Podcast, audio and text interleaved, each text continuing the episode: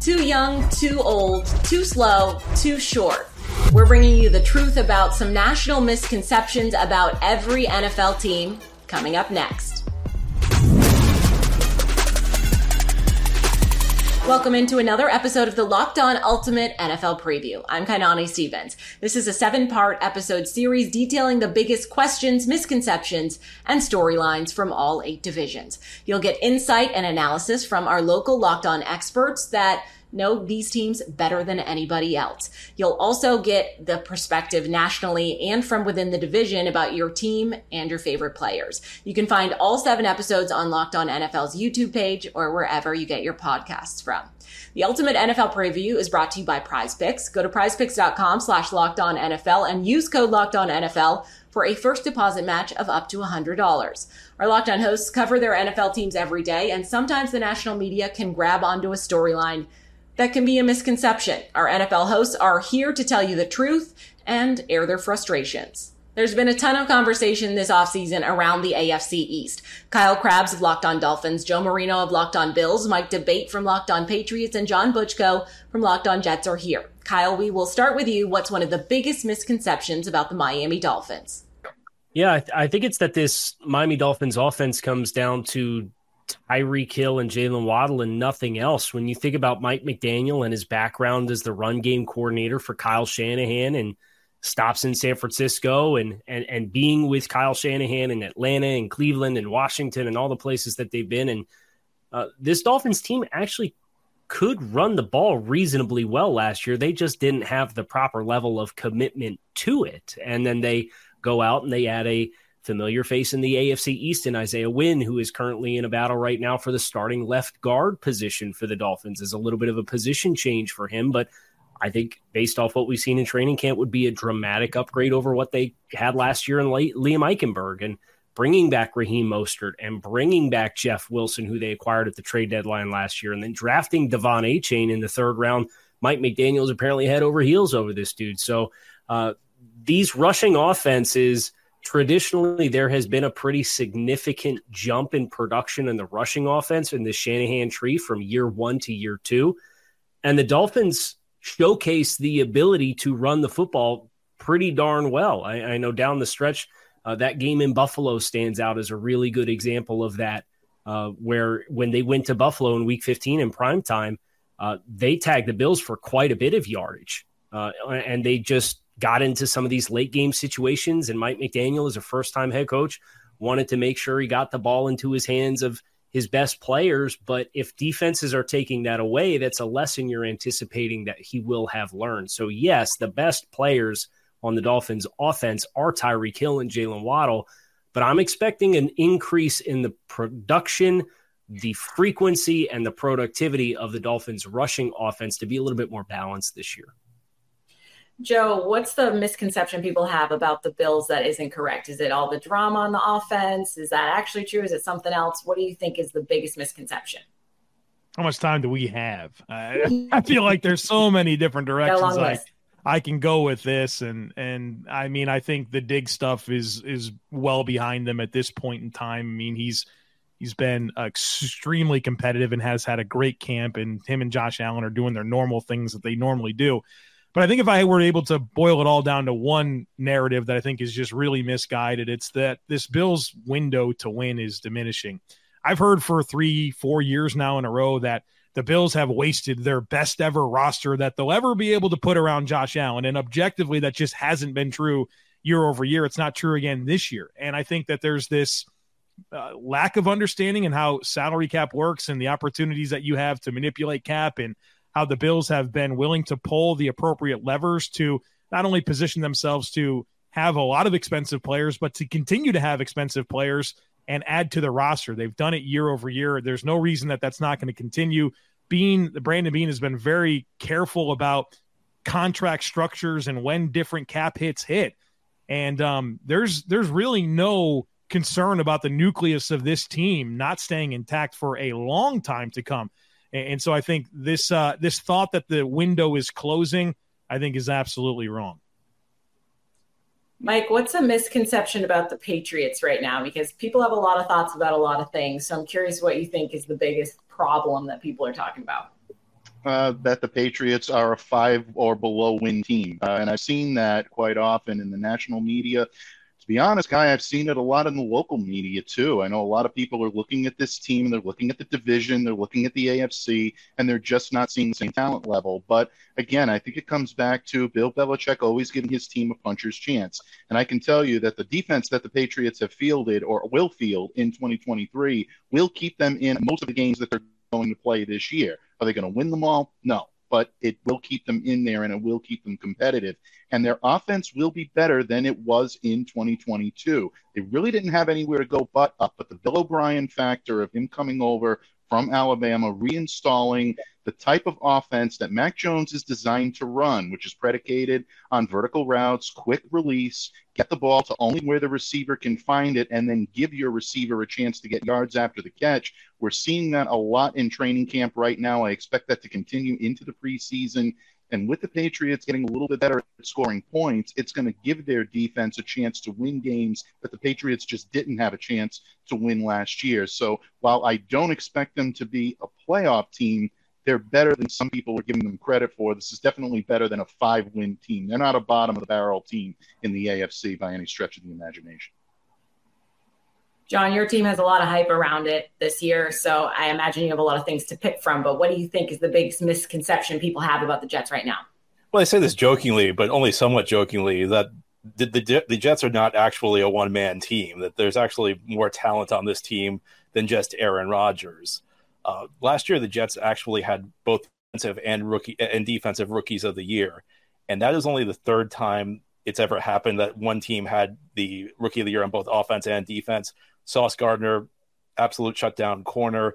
On the offensive side of the ball, Garrett Wilson, who worked around some issues in the passing game to post 1,100 yards. And I'll even go one step further. The Jets had a running back, Breece Hall, who got injured around the midway point of the season. And I think he was actually on track to win Offensive Rookie of the Year before he suffered a serious knee injury. Going a little bit deeper, I think there's a perception that this team will go as far as Aaron Rodgers will take it. I actually would argue that this team will go as far as the defense will take it. If you look at where the talent lies on this team, there's more talent on defense than there is on offense. Last year, the Jets finished around top five in most of the major statistical rankings.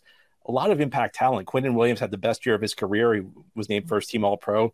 Sauce Gardner, first team All Pro as a rookie. Lots of good supporting players. DJ Reed, one of the best number two corners in the league, a very deep and talented defensive line. Aaron Rodgers is here because the Jets got nothing from their quarterback position a year ago. They had last year a Super Bowl caliber defense, or if you don't believe that, at least a playoff caliber defense. They missed the playoffs last year because they got nothing from their passing game. So I don't think expectations for Aaron Rodgers are necessarily that he needs to play at the at his peak level. I don't think you need to see prime Aaron Rodgers. You just need to see a guy. Now you don't. You need to be better than average. You need to be well above average. You need Aaron Rodgers to be a top 10 quarterback. But I think this team's going to rely more on its defense than it will its offense. And I think that would surprise a lot of people. Aaron Rodgers may have also impacted the misconceptions around the NFC North, a division he's not even in anymore. Peter Bukowski of Locked On Packers, Matt Dery of Locked On Lions, Lauren Cox of Locked On Bears, and Luke Braun of Locked On Vikings are here. Lauren, what's the national perspective on the Bears that you don't agree with? Yeah, there's this gas bag over at Locked On Lions who said that Justin Fields is just a runner who doesn't throw. And uh, yes, one of these episodes. And uh, no, it, it's weird with Justin Fields because you've got the you've got the complete opposite sides of the spectrum. You got Matt Dery over there calling him Hall of Fields and that he's way overrated and not a believer, and then you've got like the Dan Orlovskis of the world saying Justin Fields is going to play MVP caliber football this season, and it feels like you're getting national assumptions on both sides, and they're probably both wrong. Like, like in the middle, it's like no, he's not just a runner. He has some plus throwing ability and some playmaking downfield. He was particularly accurate throwing, you know, the deep ball last season to receivers that were not were not worthy of as many deep balls as he threw to them. And certainly there was there's a lot of extenuating circumstances there, but like he'll be better than just the running quarterback. But we also shouldn't get carried away and say he's the MVP or the Hall of Fame style of like Jalen Hurts level ascension to that leap either. Like there's there's comfortably a middle ground here where giving him a much better cast of receivers, a better offensive line, and perhaps a better defense as well can put him in a position to eh, have more success, have less on his shoulders, have to be less of the giant playmaker, and maybe, maybe win some more games too, even when he's scoring 30 points because the defense can can carry some of the load too. So I think it, the assumption is wrong that that Fields is just a runner, but the assumption is also wrong that he's going to be MVP Jalen Hurts too. Luke, what's something you've heard lately that you want to clear up that is completely wrong? Yeah, I think everybody is talking about the Vikings defense as this doomed unit. Um, and Peter was talking about it in another episode. And it's a perfectly reasonable assumption because you look at what they did last year. Okay, they were the second to last last year, and they replaced Eric Kendricks with some kid I've never heard of, and Marcus Davenport replaces Za'Darius Smith. Okay, that's going to be bad, but you got to understand that they aren't going to do the same things with these guys at all. They did not blitz last year. They just didn't. They had Harrison Smith, Danielle Hunter, Eric Kendricks, Jordan Hicks, Za'Darius, like all of these people. Nobody, they didn't blitz, and the folks responsible for that have been sacked. Uh, but now they're going to live in the blitz. We see in at least in camp settings, we see Harrison Smith in the backfield every play. We see the offense literally like not allowed to practice because of how often somebody somebody has a free runner in the backfield. We've seen Flores do this with way worse rosters out in Miami. Um, this is uh, this defense is so different. Is that going to be better than second to last? Hey, look, defense very famously regresses, especially Peter's favorite stat, defensive DVOA. Tell me the year to year correlation on that. Uh, defense famously regresses to the mean, and that is not a passive process. That's because when your defense is bad, you change stuff about it. Everybody does it, and the Vikings are no exception. Matt, have you heard anything lately that you want to sound off on nationally that is an assumption you don't agree with? You know, I, I want to go back to most of the offseason and even before the draft and the six magic words uttered by many, including uh, the name that rhymes with Psych Borio, which is Jared Goff is a bridge quarterback. Uh, he's not. He's not going anywhere.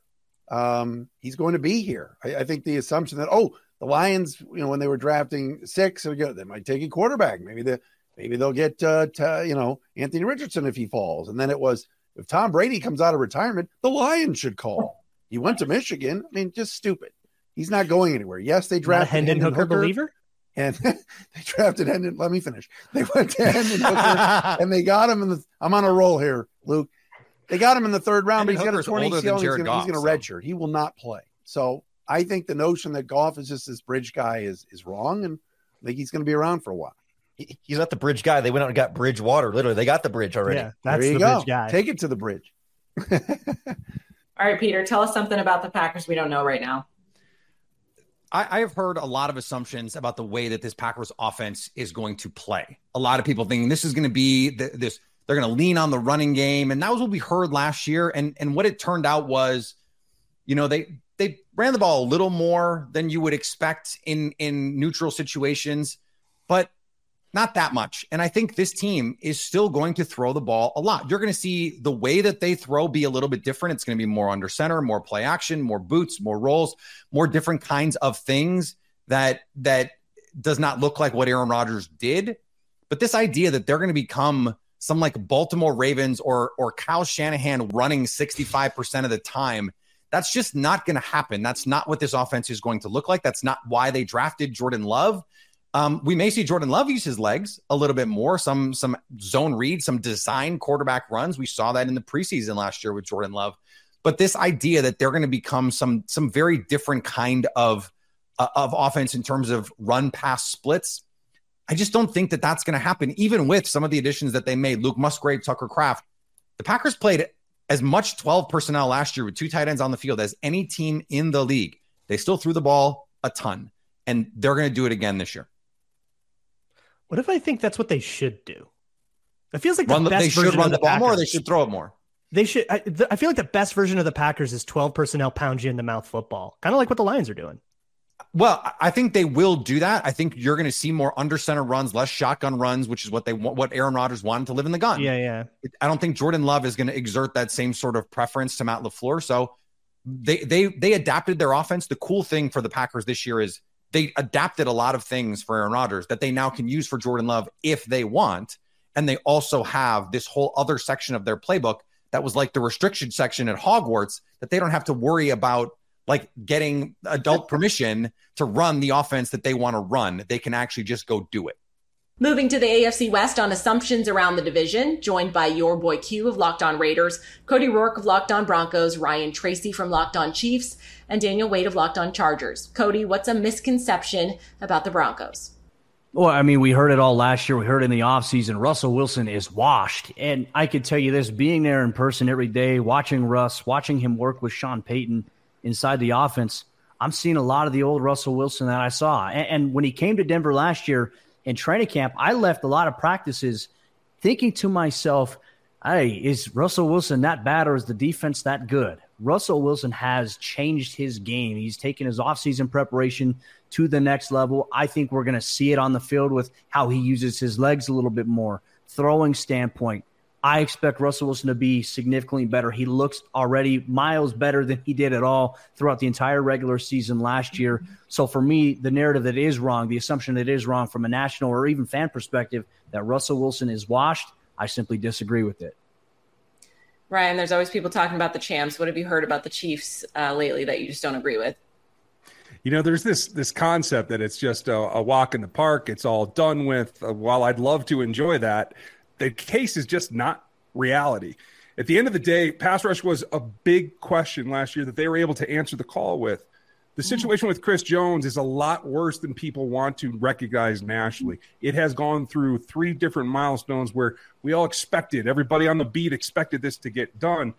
It has to be copacetic eventually, but in the meantime, you're talking about a team that has to surround their pass rush attitude around him, and they're not able to do it currently. They're searching for who could be the next cornerstone to try to get after the rest of the offenses in this division in the entire league. So it isn't quite just the cakewalk that everybody wants to make it. If the Chiefs are able to get back to this Super Bowl again, it will be because they earned it and they worked through some adversity. And that's probably more than I think the national media sees.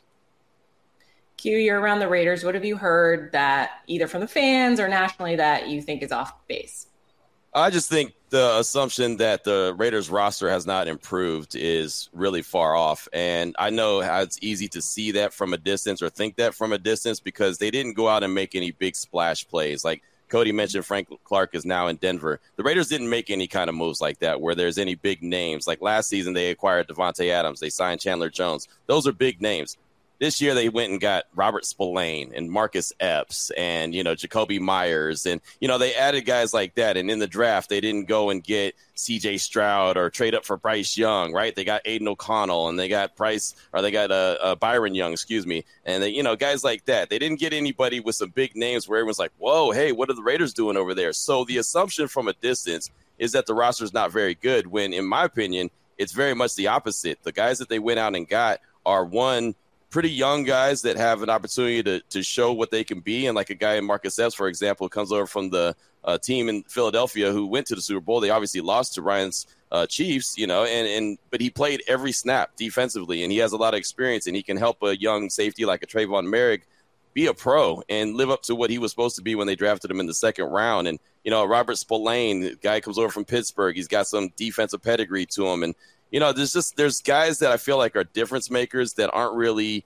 even being talked about. Like Marcus Peters. I mean, we know he's not Marcus Peters that he was when he was in Kansas City or the Rams or even Baltimore. But he just brings some experience and some swagger to the team where now you see guys going after the ball and you see guys being more comfortable attacking the ball. And it's just it's it's funny because again, there's nothing sexy about this roster. I'll be the first to tell you that. I mean, the probably the sexiest part of the roster is the the national narrative on Jimmy Garoppolo, right? It's just that he's the best looking dude in the league, which is fine. but, but I mean, seriously, the, the roster I believe is a lot more improved, and it's going to give Josh McDaniels an opportunity and Patrick Graham an opportunity to make this team what they want it to be a team that can go play fast and, and play strong but they're they're just doing it in their their own way. And again, there's no big household names that anyone's thinking about outside the, the usual suspects like the Crosbys and the Adams and, and Chandler Jones.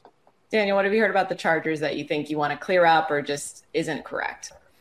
I mean, there's a few things I think that are always associated with the Chargers that we're just not going to know for a while. Like they're always a dark horse on paper team, right? It's something I always said about this mm-hmm. team, and then they always kind of underachieve. I can't prove that they're not going to underachieve this year. We have to kind of see it play out. I would say if I was looking for something that is super polarizing, I'd say that I don't think Brandon Staley is a terrible head coach. I mean, I think there's a lot of people around the league that do. I think that I've been able, obviously, to be able to go to practice and see it up close and kind of see the differences within the organization, see how the players interact with them, and kind of see how the culture has been shifting over the last couple of years. I still think he knows how to make a defensive game plan, even though the defense has been terrible. You see, you know, what he's trying to go for, and it just hasn't really played out. They have a new defensive coordinator in Derrick Ansley, but like if you're looking at how he manages games at the end of the games, uh, let's take away the you know the 2021 Raiders Chargers game look at last year, but he's actually been very good as far as like expected points added because of the way he manages end of games, how he uses his timeouts, how he uses his challenges, and things like that. And even going forward on fourth down, even though he wasn't as aggressive as aggressive last year, he's made a lot of the right moves. So I think when you have a quarterback like Justin Herbert, you're going to be held to a really high standard. But he took a really, really banged up team last year that had worse players on it than the 2021 season. He made that team 10 and 7 without his starting left tackle, without his best pass rusher, and without his best receiver for most of the season. So I don't know if he gets enough credit for taking the team he did last year to the playoffs. Coming up, our hosts continue to debunk national misconceptions, including more disrespect for Dak Prescott. That's next on the Locked On Ultimate NFL Preview. We all have our own shaving needs, but no matter why you shave, Harry's has you covered with the best shave of your life at a price that you'll love. From their legendary high quality razors to skin products like exfoliating face wash and hydrating lotion, Harry's gives you a premium shave without the premium price tag. Get better quality at a better price than other razors when you get Harry's delivered right to your door. A smooth shave shouldn't be rough on your wallet. The starter set is $13 value for just $3 at harrys.com slash NFL. It includes a five blade German engineered razor, weight handled, foaming shave gel, and a travel cover. Scheduled delivery for refills as low as $2, half of what you'd pay for other blades. There's no reason not to try Harry's. Harry's has the highest customer satisfaction in the shaving industry, and they're still offering a no risk trial. So if you don't like their shave, no worries. It's on them. Get the best shave you've ever had this summer with Harry's razors and skincare products. Get a $13 starter set for just $3 at harrys.com slash NFL. That's harrys.com slash NFL for a $3 starter set.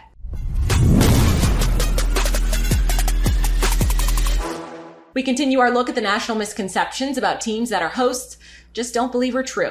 The NFC East always causes juicy headlines. Landon McCool of Locked On Cowboys, David Harrison of Locked On Commanders, Patricia Traina of Locked On Giants, and Gino Camilleri of Locked On Eagles are here to debunk the national assumptions that they do not agree with.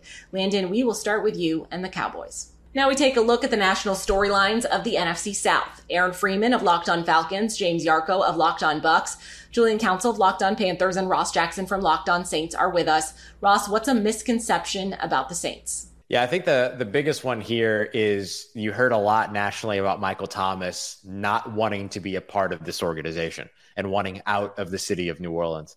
And if you're in the facility and if you're covering this team and if you're if you're looking at this team and research this team every day and you understand this team, you would know very, very clearly that Michael Thomas absolutely wanted to be back here this season and wanted to be able to make it work. Um, and that nobody wants to be out on the field more than Michael Thomas, right? He's played 10 games over the last three years with a variety of lower of, of foot injuries, let's just call them an ankle injury on one side and then a foot injury, dislocated toe on the other.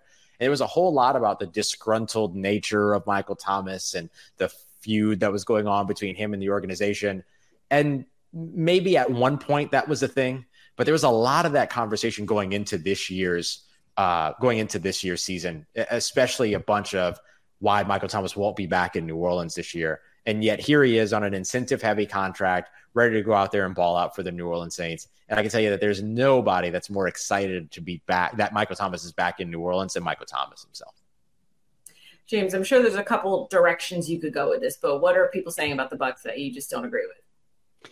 I think the biggest misperception about the Buccaneers is that Tom Brady was the team, right? Brady walks out the door and now they're one of the favorites to get the number one pick in next year's draft. They're the favorites to finish last in the NFC South. And you take a look at this roster, Tom Brady wasn't the whole roster. They still have one of the best wide receiver duos in football. They still have one of the best linebacking duos in football. They still have one of the most up and coming talented safeties, the one of, if not the best nose tackle, one of, if not the best offensive lineman in Tristan Wirfs, even though he's switching sides. If he's 80% on the left side, what he was on the right, he's a top five left tackle in the NFL.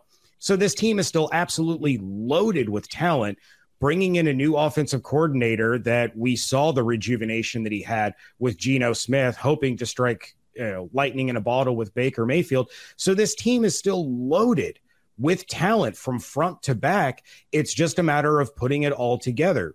And just because Tom Brady walked out the door and behind him went, you know, Leonard Fournette and Rob Gronkowski and you know a couple of other pieces, that doesn't mean that this team is void of talent and they're going to be cellar dwellers, uh, or that they're going to be in contention for the number one pick. Aaron, what do you feel has been said about the Falcons that you don't agree with, or maybe something that you've seen that more people should know about? Well, I think the big talk around the Falcons is that Desmond Ridder is not a good quarterback, and that's been the big doubt uh, surrounding this Falcon team. In, in fact, in recent weeks, you know, Desmond Ridder's spoken about the sort of doubters and having that sort of chip on your shoulder that you need to be motivated to prove those doubters wrong. And, you know, it's not to say that Desmond Ridder is going to be the greatest quarterback in the league and he's going to be challenging Patrick Mahomes for MVP honors or anything like that. But, you know, he just has to be an above average quarterback, right? Slightly above average quarterback because apparently the best quarterback in the NFC South, at least according to this panel, is Derek Carr. And he's a slightly above average quarterback. And I think Desmond Ridder is more than capable of reaching that so high benchmark of just being like a six out of 10 quarterback. And I think that's all he needs to be for the Falcons to be very successful this year. And I certainly think the way that people talk about him is like he's like a two out of 10 quarterback. And there's a lot of question marks surrounding him. And I, I just think once we get him on the field, we'll, we'll see that, you know, he's more than competent.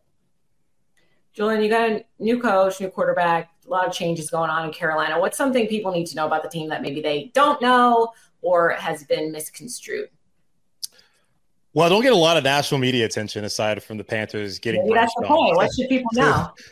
what should they know about this team? I, I think the defense will be interesting this year. You bring in Ejiro Evero as a DC. He was in Denver last year, first year as a coordinator, like ever at this level, and he had a top ten defense in a lot of categories last season. I think this defense can be pretty good. Derrick Brown set a franchise record last year in tackles by a defensive tackle. He's someone who the Panthers just invested in by picking up his fifth year option. I think the guy can be a star. You bring in Shy Tuttle, who's a solid player in New Orleans to be right next to him, a North Carolina guy back home, and they brought in some other veterans behind those guys. I feel like as far as the three four scheme can go, like they can be fine there. Shaq Thompson, Frankie Luvu are a pretty underrated pair. Like I don't think they're Pro Bowl caliber guys, but man, Luvu is flying all over the field. When you bring in Deion Jones, who's had some pretty good seasons in this in the NFL as a backup to them, that gives you some depth in the inside linebacker.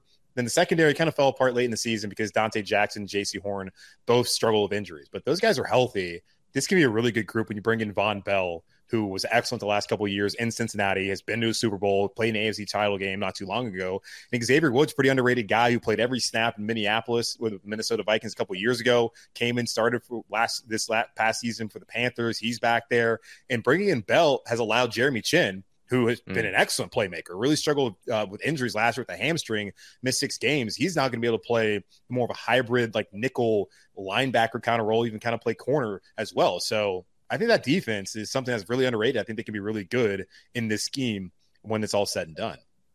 Let's continue to get more local insight from Jeff Lloyd from Locked On Browns, Jake Liscow from Locked On Bengals, Chris Carter from Locked On Steelers, and Kevin Oestreicher from Locked On Ravens. Kevin, we will start with you. What's a national misconception or something that you've heard about the Ravens that you don't agree with? The thing people say about the Ravens isn't true. I will say is that Lamar Jackson, one, is injury prone, and two, got his injuries because of his play style. I think when looking at what what has happened to Lamar in the past two seasons, yes, he, he has gotten injured. He has missed the back half of the season the past two years. What happened on those plays, obviously, the first one, Jeff, you know, was against Cleveland where he got rolled up on when running out of the pocket to escape pressure to throw the football, and it, it, was just a freak play. You know, no no ill will by anybody there. The second one, Lamar Jackson got sacked while throwing the ball in the pocket, and he got rolled up on. The knee injury was a concern, and he wasn't able to make it back last season.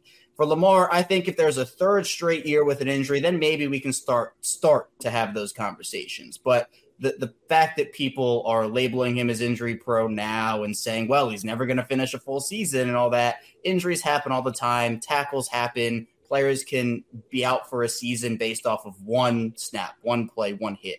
So it's unfortunate that this happens to Lamar in back to back seasons. It's, it's really hurt the Ravens' chances to compete, frankly. And I think that that's something that people kind of are talking about right now, which is, well, if only Lamar can stay healthy, that's a, it's a question. You know, can he stay healthy this season? But I don't think it's necessarily fair to place the injury prone label on him yet. Again, maybe if something happens, we can have another conversation about it. But for now, I'm staying away from that tag for him. Jeff, what's something you've heard reported about the Browns that you don't feel is fair or isn't true? Well, you know, I, I, go on other shows, I do this type of stuff, and then you know they bring up obviously the blurbs from you know one website and another. The Cleveland Browns have had a phenomenal offseason, and they go through the litany of all the great things that this team has done.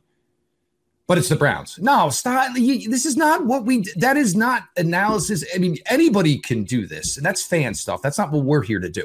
This team on paper looks dang good. You can't believe that you know somebody's got a voodoo doll or there's a Kevorkian hex or any of that stuff. We take it where we're at here. This team looks really, really good.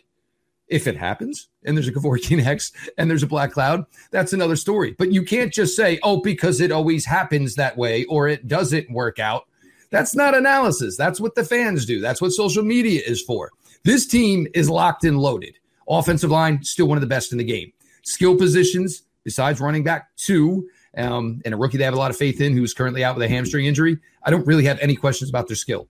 And it's really, really hard to say, oh, well, I have problems with the defense when you added two veteran defensive tackles, two veteran defensive ends, two veteran safeties, drafted more at each and every positional unit. And through two preseason games, I have not seen my linebackers get touched. I'm not used to that because here they are against the Atlanta Falcons of the world, nine yards down the field with an interior lineman burying him into the ground. This team is vastly improved, and we can't just go the fan route of it doesn't work out there, so it's not going to work out there. Same things used to be said about the Cincinnati Bengals, who just went to a Super Bowl and then to an AFC championship game. Chris, what are people saying about the Steelers right now that you don't agree with? Nationally, I think there's a misconception about how good Kenny Pickett is. I think that there's a lot of people that just read box scores and say, "Oh, he threw lots of interceptions," and don't uh, didn't actually watch any actual tape of them, especially in how he finished the season. I also think that there's a misconception about how the Steelers' offense worked last year. They intentionally wanted to just protect themselves from having too many turnovers because they knew their best chances of winning last year was if they possessed the football on offense and they won with their defense. This year, the offense is going to open up. I think you're going to see see Kenny Pickett with, um, with more liberty to throw the ball downfield. We've already seen that in in the first preseason game the Steelers had. We also, I think, have seen that all throughout training camp. So I think this Steelers offense, it's not going to be elite or anything like that. I'm not saying it's going to take a jump into the top 10, but I really could see them going from averaging 18 points a game to maybe 22, 23 points a game. And if they do that, they're in the middle of the pack of, of the NFL. And as long as their defense is still elite, which I think it will be so long as TJ Watt is healthy, that makes them a, a, a one, of the better contenders. Uh, that's what I think gets them in the playoffs. But it all comes from Kenny Pickett being being a better quarterback than I think a lot of people are giving him credit for, simply because they looked at box scores and they said, "Oh, he has more interceptions uh, at this point," but only I think what one of them came in the second half of the season. he grew a lot last year, and he's grown a lot over this offseason. Jake, is there anything frustrating you're hearing about the Bengals right now that you want to clear up? It's not so bad. I think that the note about safeties is a little bit overblown. I'm not really going to give too much time to the idea that the Bengals might not pay Joe Burrow. I think we're past that point, or the idea that Joe Burrow's calf injury is more than the Bengals are letting on. I think we're past that point as well. So I'll go back to the safeties and say that Dax Hill and Nick Scott have a lot going for them, I think. Dax Hill, a very versatile piece for this defense, who in his first preseason game – played a little bit. One of the only starters that played made a great play from the post safety spot to break up a deep ball intended for Christian Watson down the left sideline from Jordan Love.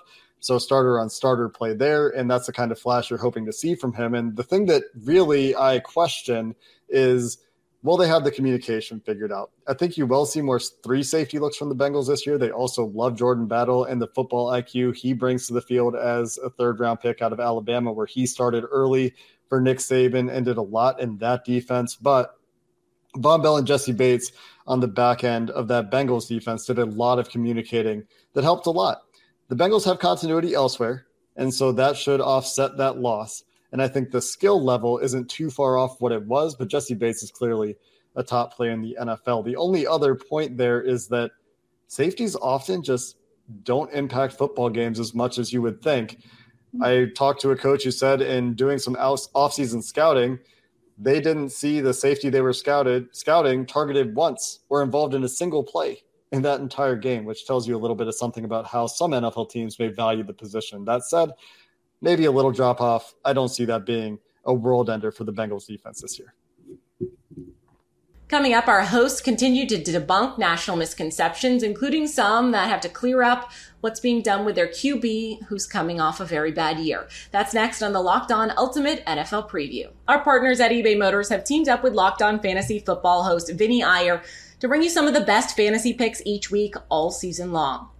Whether you're prepping for a draft or scouting the waiver wire every week, you're going to provide your players and they have a guaranteed fit on your roster. So with what draft prep underway for the upcoming season, let's see who Vinnie has picked out for us on this week's eBay's guaranteed fit fantasy picks of the week. Looking for a player to take in fantasy football drafts who will spark his new team's offense and also help you speed to victory?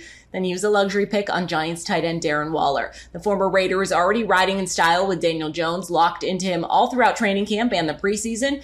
The connection is strong enough already to believe that Waller will go back to being a reliable cog at that position. Grab him after the top few tight ends are off the board. Vinnie Iyer for Locked On Fantasy Football is going to help you win your fantasy championship, and eBay Motors knows a championship team is about each player being a perfect fit. Same with your vehicle. With eBay guaranteed fit and over 122 million parts and accessories for your vehicle right at your fingertips, you can make sure your ride stays running smoothly all summer. Air filters, brakes, batteries, taillights, alternators, shocks, and struts, you name it, eBay Motors has it. And they'll make sure it's the right fit for your car because eBay guaranteed fit helps you understand exactly what part you need for your vehicle the first time. So go forth, switch gears, crank the AC, and say goodbye to sweating if your ride needs a little fixing up because you know you'll always be set up for success from the get-go. With eBay Guaranteed Fit, everything your vehicle is calling for is just a click away. For the parts and accessories that fit your vehicle, just look for the green check. Get the parts that fit, the right fit, and the right prices at ebaymotors.com. Let's ride. eBay Guaranteed Fit is only available to U.S. customers, eligible items only, and exclusions do apply.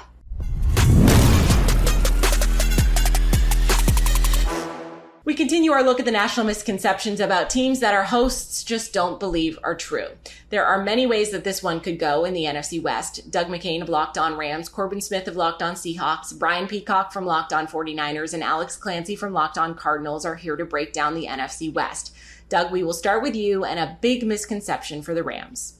Oh, I love this one. Look, first, it has to be 100%. The Rams are not tanking, okay? The Rams are not tanking for Caleb Williams. This is a Rams team that's going to go out there and they're going to try to compete with the talent that they have. they win eight or nine games, great. If they don't, they get a high draft pick, they'll live with that. But really, they had to incur that cap pain this year, have a little reset, really just transition into the next era of Rams football, but they are not tanking. I mean, look, you don't tank. I mean, this is the National Football League. If you tank, you're going to get investigated. You're going to go to jail. And with a head coach like Sean McVay that's so competitive and so hungry to win with this core of guys, they're not trying to lose games. And I think on top of that, just sneak one more in there, is they're not trying to trade Matthew Stafford as well because those cap implications that I mentioned earlier. I mean, even if you cut him after next season, you would have a dead cap hit of 91.5 million. So that's not happening. So they're not tanking for Caleb Williams. They're not trading Matthew Stafford. They're just trying to get to next season.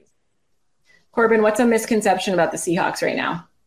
Well, this would be a accurate conception any other year under Pete Carroll, but there's an assumption out there nationally that the offensive line is going to be one of the worst in the NFL. And I am here to tell you right now that I think that that is going to be arguably the most improved position group on any team in the NFL.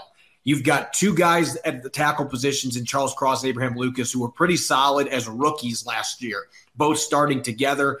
They have both taken a big leap, seeing them on the practice field. I think you're going to see those two emerge as Pro Bowl caliber players, maybe in the case of Cross, an all pro caliber player within the next couple of years. And then the inside, they don't have Austin Blythe playing center anymore. It looks like Evan Brown's going to be the guy. He's been really impressive, and he can actually run block, which is going to be huge in this offense.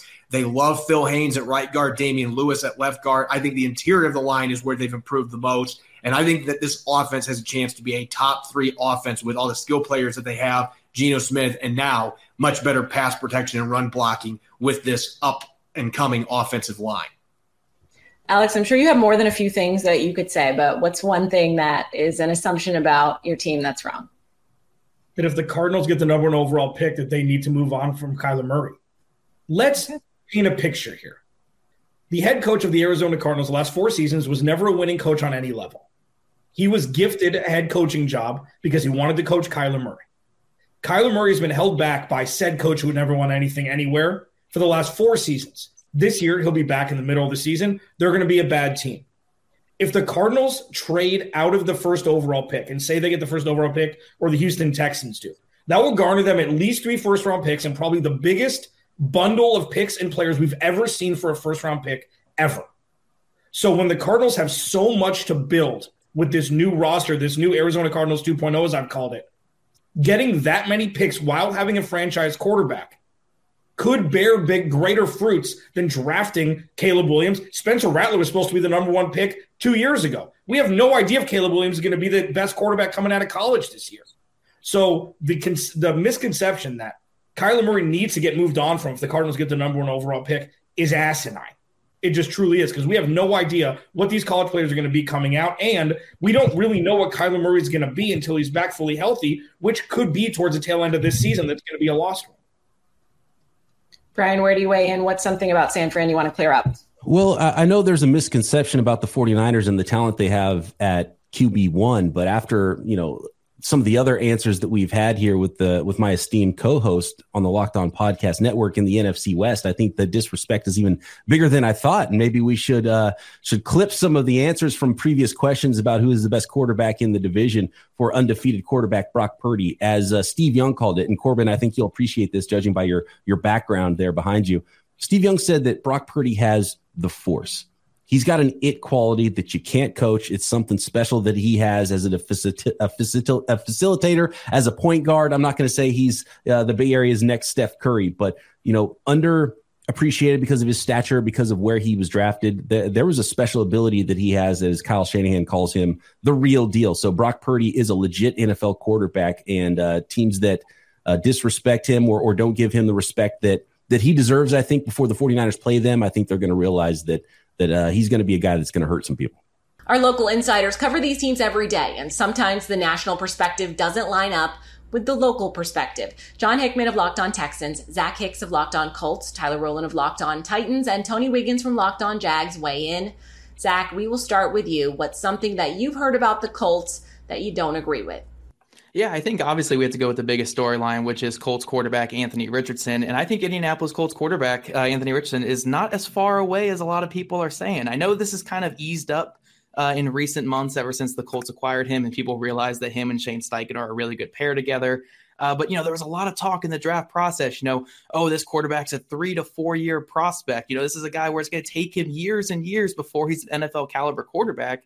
But that's just not the case. I mean, you could look at him in college, and yes, the completion percentage was not great. Yes, there were some things he had to work through, but we were talking about a 20 year old quarterback starting in SEC, uh, starting an offense that lost a lot of talent, and he did a lot of really good things. The flashes were there, and the rushing ability was there, and that's the thing that we really are seeing with a lot of young quarterbacks nowadays. Is if you have that rushing ability to lean on, your development just speeds up and speeds up and speeds up. We've seen it with Jalen Hurts. We've seen it with Justin Fields now is, is being able to run the ball super well. Lamar Jackson, Josh Allen, these quarterbacks are coming into the league. And yes, they're having their struggles early, but they're not these four year prospects, these four year projects where they are not able to see the field until year two or year three. These guys are getting on the field early, they're working through those warts, and they're becoming franchise quarterbacks sooner than later. And I think Anthony Richardson falls into that same category. I do think it's going to take time. It's not going to be from day one, but I do think the Colts are going to get him out there week one. He's going to play throughout this entire season. He's going to have his warts but he's going to show that he's not this two to three year project where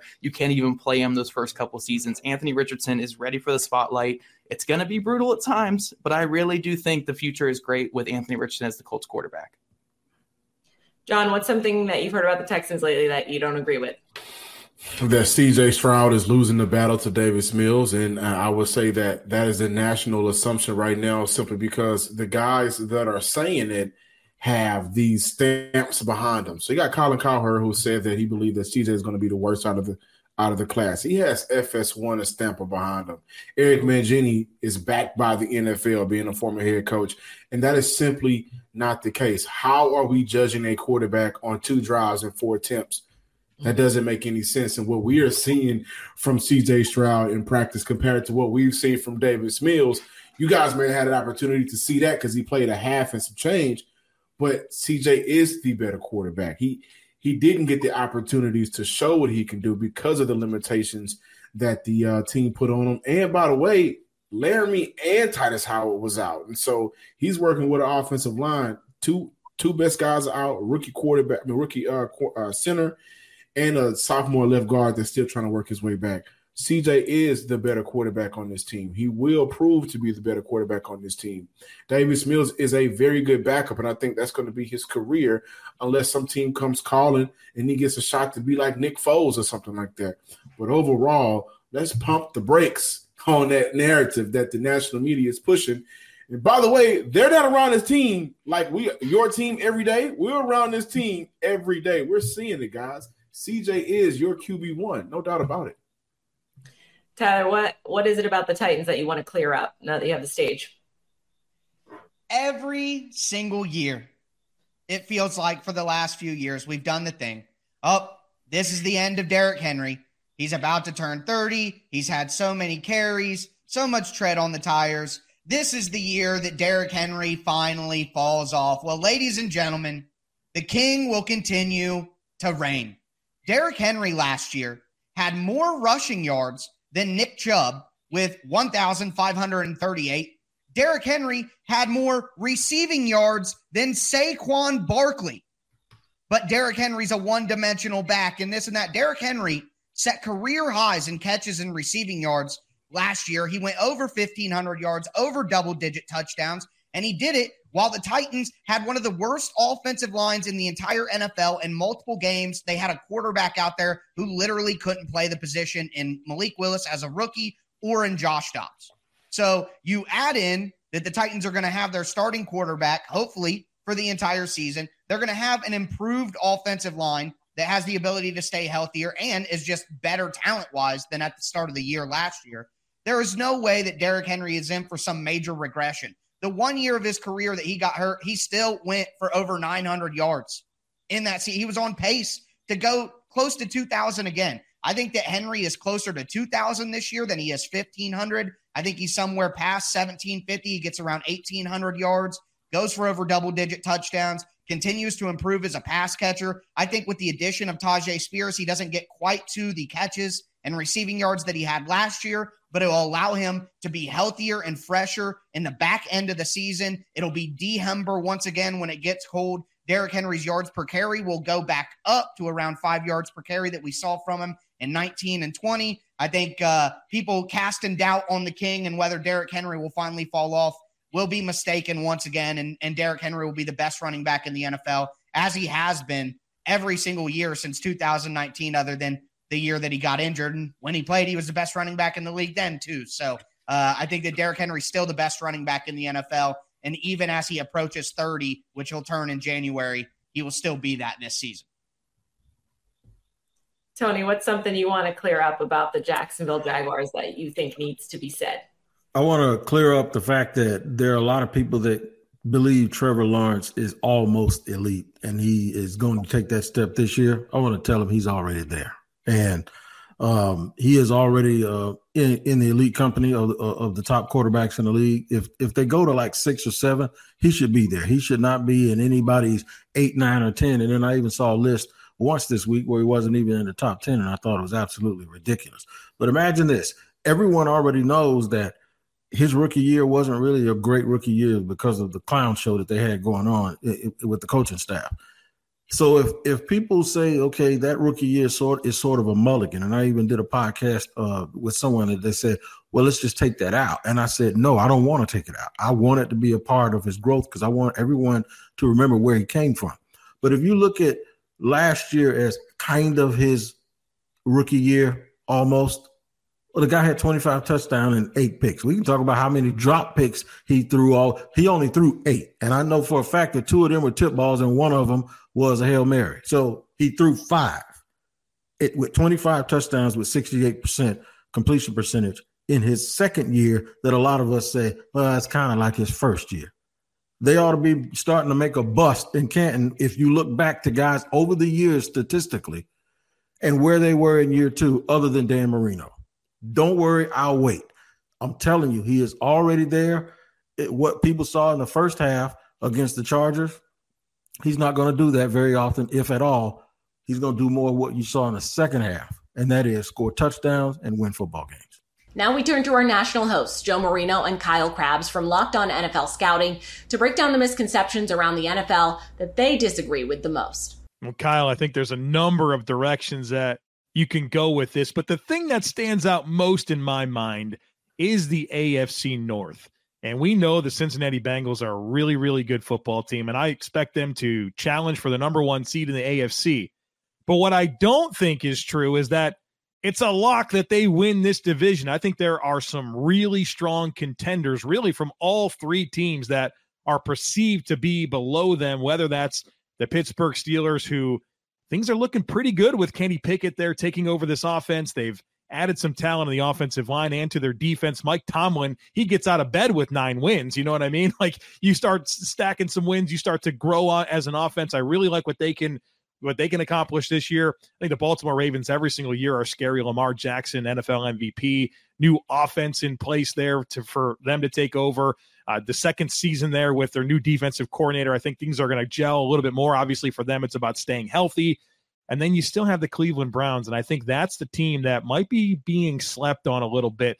God, we spent the summer really evaluating the rosters on the Locked On NFL Scouting podcast, and we came away quite, quite uh, thinking highly of the Cleveland Browns and what they have to offer. It's all about Deshaun Watson and him kind of rediscovering himself as a football player. I know that the six game sample size last year was rough, but we know what this guy's capable of. If he finds this game, that team top to bottom, might be the most talented in the division. And so I think the Bengals got a real shot to win the AFC North again and, and challenge to win the AFC, but don't sleep on the rest of the AFC North. I think it's going to be really competitive. I think there's teams underneath them that can knock them off. Would you would you agree that it's fair to say they are the team with the least questions though? Cincy, well, I think it's hard to sustain success, so there's that. But I mean, Joe Burrow once again, beginning of the season, he's injured. They got a tough schedule. Obviously, playing within their division, they got to handle their business there. They got a new secondary in a lot of spots. We'll see. Some new pieces on the O line that's got to come together. We'll see. Okay, I tried tried to give give you the off ramp, and you said no, thank you for just acknowledging least questions. I I think they do have the least questions, but I agree with you that that is probably the best division in football. Oh yeah. Now, my question is on the NFC side of things. In the NFC North, the biggest assumption that I have is that the Detroit Lions, off of the foundation that they built last year, are the favorites to win this division, and specifically that the Green Bay Packers in the first year without Aaron Rodgers are going to be facing this difficult transitional year. I think the kind of football that Green Bay is going to play this year is probably better aligned with what their talent has been around Aaron Rodgers as of the post Davante Adams trade, where you have AJ Dillon and you have Aaron Jones and you have the ability to run the football and play defense, but yet you had Aaron Rodgers. I think Jordan Love's insertion into the lineup means this is going to be a more complementary football team this year. And they have a lot of young pieces on the defensive side of the ball, but they also have a lot of young players in the passing game. So I think Green Bay, the more I watch them play, I think the style of play is going to be a departure of what we're used to seeing from the Aaron Rodgers Green Bay Packers. But I think Green Bay is absolutely going to give Detroit a run for this division, the AF the NFC North. And I would not be surprised at all if we get to the end of the road and Green Bay is the team that actually wins this division and makes the playoffs from the NFC North. So, uh, my assumption is that minus Aaron Rodgers is a bad thing for Green Bay because lest we forget, Green Bay finished with a losing record last year with Aaron Rodgers. And sometimes it's not about how talented you are, it's about the chemistry of your football team. And I think Green Bay was ready for this change. That's it for our conversation on the biggest misconceptions about every NFL team. This is just one of seven episodes for the Locked On Ultimate NFL preview. Head to Locked On NFL on YouTube or wherever you get your podcasts from for our other conversations, including who finishes last in each division, which QB is the best, and what were the biggest moves made in the offseason. Don't forget to follow and subscribe your favorite local Locked On show for the best insight on your team every day.